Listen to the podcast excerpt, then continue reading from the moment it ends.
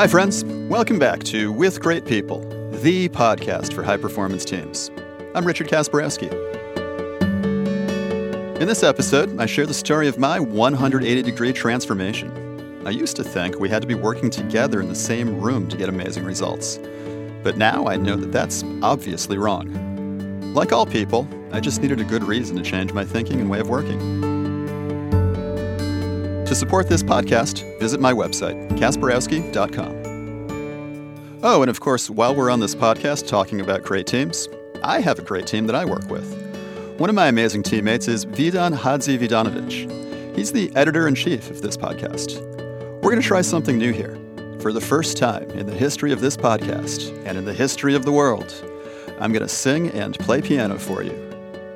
Vidan, cue the music. If you don't want to see me, did a full 180, crazy, thinking about the way I was.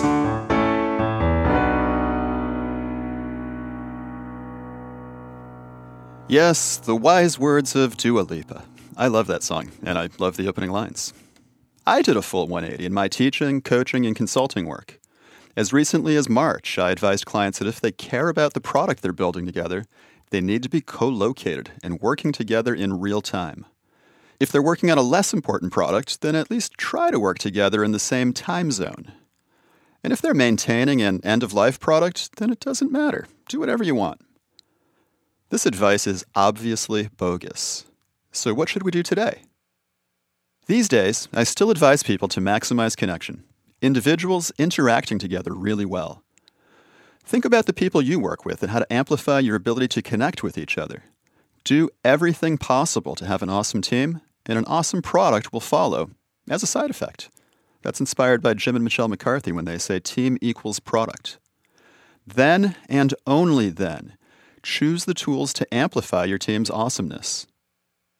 As the Manifesto for Agile Software Development guides us, we have come to value individuals and interactions over processes and tools. Despite that, of course we need to use tools to do great work together. Which tools should we use to amplify our team's awesomeness?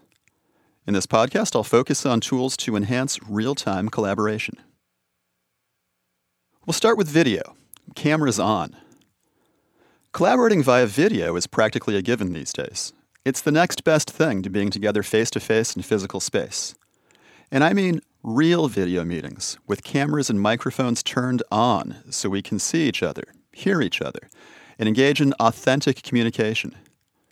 Communication is more than the words we speak or write. Real communication includes vocal inflection and body language. We don't know precisely what percentage of communication is nonverbal. Still, when we limit ourselves solely to voice, or worse, to asynchronous text or chat, we lose a great deal of information and connection. When I arrive in a video meeting and people have their cameras turned off, I feel disconnected from them. If it were a face-to-face physical space meeting, would they have shown up with a paper bag over their head? That's what camera off feels like to me in online space. As if they're embarrassed to be there. They don't want anybody to know they're there. They refuse even to try to connect with anyone else present. I feel like they're disengaged, that they're not in with the team, that we're wasting our time together, and that they should check out. So I invite everyone to turn on the cameras. I remind them that feedback is one of the most critical aspects of the way we work together, and that faster and more information-rich feedback will help us connect more strongly and help us get better results together. The fastest form of feedback we have as humans is our facial expressions.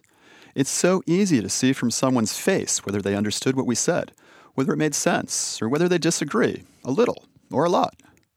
We use that feedback to make adjustments to what we're saying and how we're saying it, to ensure there are no misunderstandings and that we achieve our goals together. That last sentence includes my definition of a protocol, a shared agreement that helps us avoid misunderstandings and accomplish our shared goals. Perhaps video cameras turned on could be one of your team's protocols. Now, from there, I like to think about the simplest tools that work. Faces and voices, video and audio, are a great start. To enhance the conversation, most of us need tools to visualize what's happening. The conversation, the collaboration, and the ideas we're creating together. The best idea is to use the simplest tools that work. easy tools that everyone already knows how to use and that are accessible to everyone, everywhere in the world.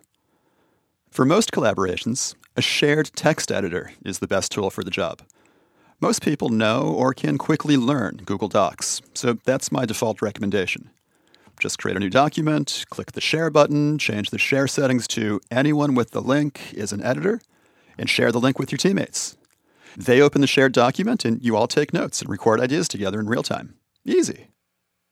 Typing text into a shared document is a great start, and we can amplify that goodness with tools that are more visual. Google Jamboard is a virtual whiteboard with make-believe pens and Post-its, and it's super easy to use. It works well in the web browser, and it's easy to add handwritten content on a tablet with your finger or an electronic pen. I use it on my iPad with a pencil. I've used it for everything from everyday collaboration with teammates to open space breakout sessions. Sometimes when traveling for work, it's pre-COVID-19, I used it to help my stepson with his homework. Zoom plus Jamboard is almost like being in the same room together. And finally, I've been using Miro for awesomely rich team collaboration. For my Agile software development course at Harvard, I needed to recreate the in-classroom learning experience without being in the classroom. Pre-COVID, almost every learning module included face-to-face, hands-on learning activities. In COVID times, face-to-face is impossible. The challenge was to recreate highly interactive, collaborative learning activities without being in physical space together. Miro is the best tool for a challenge like this. I successfully transformed the entire course and all the other learning and work activities I use with clients to work online. I encourage you to add Miro to your tool set for online classes and work meetings. And for the rest of this podcast, I'm going to talk about a set of pre-made Miro templates that I've created for my work and that you can use. Just log into your Miro account, open up one of my canvases, and make your own copy of any template that you want to use. The first is the Team Transformation Canvas. Want an easy tool to help you start building the best team of your life? That's what the Team Transformation Canvas is. It's a practical worksheet to help you and your teammates discover the best in each other and put that into action. The canvas facilitates self-awareness of your current emotional state and desired personal outcomes. It helps you develop a deepened understanding of what drives your behaviors and actions. By identifying and owning these intrinsic motivations, you align your future actions with your most inherent needs, creating your unique pathway to professional and personal self-actualization. Finally, the canvas facilitates deep emotional and supportive connections with each other, the building blocks of a high-performance team. You can find the Team Transformation Canvas in Miro's Microverse, or you can make a copy of my Team Transformation Canvas template. And we have links to all of this in the podcast notes. Next is the Agile Point Game. It's like the ballpoint game, but it's 100% online. Are you an Agile trainer, coach, or Scrum Master? Do you want an easy way to help your students learn the foundations of Agile software development? Then the Agile Point Game is for you. The Agile Point Game is a 100% online version of Boris Gloger's famous ballpoint game. By playing this simple game together, your students learn about teamwork, collaboration, iterative work, forecasting, retrospectives, empirical process control, diversity and inclusion, the Tuckman model of team formation, continuous improvement, experimenting, inspect and adapt, agile principles, psychological safety, and trust. Wow, that's a lot of stuff. Best of all, they have fun. That means that they really learn together. They think of Agile as something fun. They look back at your Agile training class as an enjoyable experience that brought them together as a team. I use the Agile Point Game as the opening activity of every online Agile class I teach, including my courses at Harvard University and in industry. We reference this learning activity throughout the rest of the course. Every element of the game is a stepping stone to deeper understanding. Enjoy this Agile learning activity. And you can find the Agile Point Game in Miro's Microverse, or you can make a copy of my template. Next is Build Your Own Scrum Online. After playing the Agile Point Game, my students are ready to learn Scrum. We use my online adaptation of Adam Weisbart's Build Your Own Scrum. Build Your Own Scrum is, without a doubt, the best Scrum learning activity. For this one, I have a private preview of my Build Your Own Scrum Online adaptation. And if you'd like to check that out, send me a message. Meanwhile, I'll be updating it to match the new Scrum Guide 2020. Next is the Product Inception Canvas. Want an easy tool to help you start building great products that people love? That's exactly what the Product Inception Canvas is, a practical worksheet to help you, your business people, your stakeholders, and everyone else on your team discover exactly what to do next as you build and extend your product. The Product Inception Canvas facilitates alignment among business people, product development teams, and stakeholders. We begin by identifying, discussing, and aligning on our company vision and product vision. Who are we? Why do we exist? How will the world be different and better because of the work we're doing? Next, we identify stakeholders and bring them to life as user personas. Who cares about the work we're doing? Who are they, really, including all their details?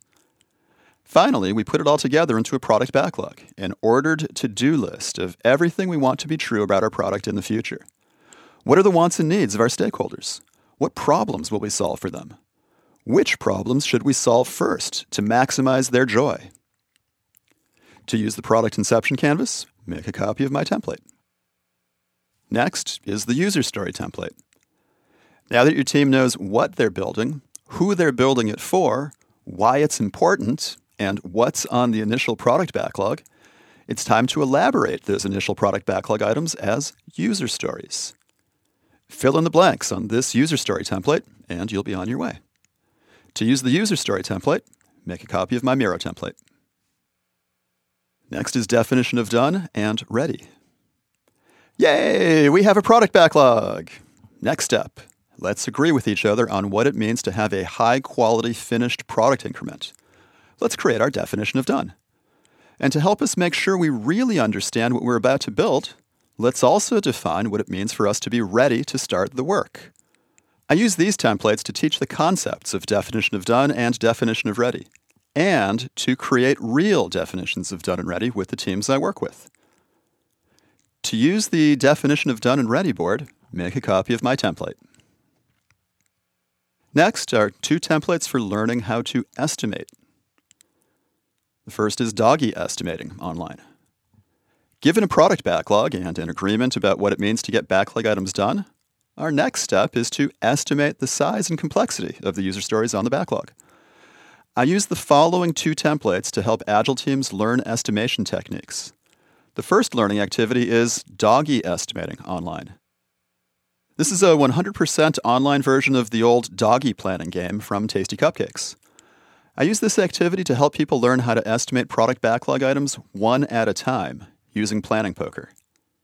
You can find doggy estimating online in Miro's Miroverse, or make a copy of my doggy estimating online template.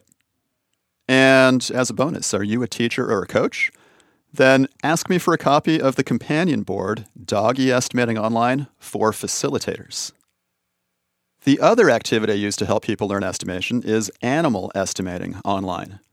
I use this one to help people learn how to estimate a large product backlog all at once using affinity grouping. You can find animal estimating online in Miro's Microverse, or make a copy of my animal estimating online template. Whew, we made it to the end of the sprint.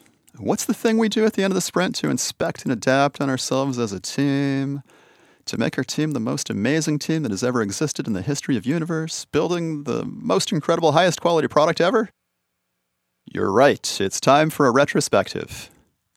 I have two retrospective templates that I like to share with my students and real work teams. The first is a simple plus delta retrospective. This is the activity where you and your teammates collectively identify the things that went well, pluses, and the things you'd like to change, deltas. Then, together as a team, you use those data to guide the massive improvements you'll make right away. To use the plus delta retrospective, make a copy of my template. And then my favorite retrospective activity is Perfection Game. Perfection Game is the single best activity to give or receive feedback about anything. It's an excellent tool for teammates to reflect on their performance as a team and agree with each other on the most important improvements to make together. To use the Perfection Game retrospective, make a copy of my template. Next up is a workshop for user story mapping. User story mapping is a way to explore exactly what to build. It is precisely the right tool for everyone involved in building a product, customers, business people, developers, and everyone else, to get all their great ideas out there, prioritize them, and get aligned with each other about exactly what to build next. This user story mapping workshop template makes it easy for remote teams to go through all the steps to learn user story mapping and then apply the technique to their future amazing product. To use the user story mapping workshop, make a copy of my template. Next up, it's OpenSpace Online. OpenSpace is a great way to hold a productive meeting for anywhere from 5 to a couple of thousand people who have an important problem that they wanted to solve yesterday. If you want to help all those caring people combine their individual brains into a super creative problem-solving machine, then OpenSpace is probably the right tool for you. I've probably facilitated more open spaces than anyone else in the world, including one open space that lasted 6 weeks. I've taken all that experience and put it together into an open space online template that you can use to facilitate an open space event for any group of people. And when we get back to face-to-face events in physical space, you can use my Open Space Proceedings website to augment your open space event. The OpenSpace Online template is a work in progress. To use OpenSpace Online, make a copy of my example and customize it for your event. Lean Coffee is another great way to facilitate a productive meeting. I often use Lean Coffee to host conversations with groups of 8 or fewer people. My Lean Coffee template includes all the instructions and tools you need to facilitate a great discussion. To facilitate a Lean Coffee, make a copy of my template. Next is the course creation canvas. Delivering training is easy, but will your students remember it next week? And will they still be practicing their new skills months from now? Chances are the answer is no. Most corporate training fails at its goal of affecting organizational change, and most training of any kind fails because of something called the forgetting curve. Without regular practice at new skills and concepts, people can't remember what they learned in a class. It's not their fault. It's merely a human trait. So how do we facilitate effective learning? How can we support learners with effective courses, skills practice, and learning environments? I spend a lot of time creating learning materials and helping students learn and acquire all the knowledge and skills they want. Every time I create a new short course or learning module, I follow a pattern based on Sharon Bowman's Training from the Back of the Room. I created the course creation canvas to make it easy for me, and more importantly for you, to create great learning sessions. It works every time. It's an easy way to create a great course for your students. To use the course creation canvas, make a copy of my template. Finally, we've got Live Class with Hand-Drawn Posters. Yes, that's the actual name of the template. My physical space classes are typically 0 PowerPoint fiestas. Yay! Instead of lecturing over slides that quickly disappear from the screen, I hand-draw notes on large poster paper. The learning benefits are myriad. For one thing, it ensures that I, as the teacher, go at human pace. Not too fast for learners and not too slow either. When a teacher reads from pre-made PowerPoint or Keynote or Google Slides, they go so fast that it feels like they're assaulting their students with so much information so quickly that it hurts. Instead, I draw posters while I'm talking, guaranteeing that I'm going at the same pace that they can absorb the material. The other significant benefit is that all the class material is visible to learners all the time. We stick these posters to the classroom walls, basically wallpapering the room with information. If someone wants a little reminder about something, all they have to do is look at the right poster on the right wall, and there it is. They're all set. This contrasts with ephemeral PowerPoint slides that disappear into the ether, leaving students bewildered about what happened earlier in the course. To reproduce this in my online classes, I use my Live Class with Hand-Drawn Posters template. Before class starts, I make a copy of the template and customize it for the class I'm about to teach. I share the Miro link with my students so they can navigate around the notes and zoom in on whatever they want to see at the moment. I screen share what I'm live drawing to help them focus on that moment's learning segment. But they're free to refer back to whatever content they want to see, whenever they want to see it. And they can keep that copy of the classroom visuals as their notes forever. To use live slides with hand-drawn posters, make a copy of my template. And what's next for you? I'm hopeful that these Miro templates will be great starting points for you, your learners, and your colleagues. Let me know what works for you and what improvements we could make to these templates. And if you want any help, just ask.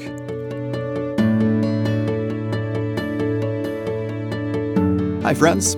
Thanks again for listening. And remember, to support this podcast, visit my website, Kasperowski.com.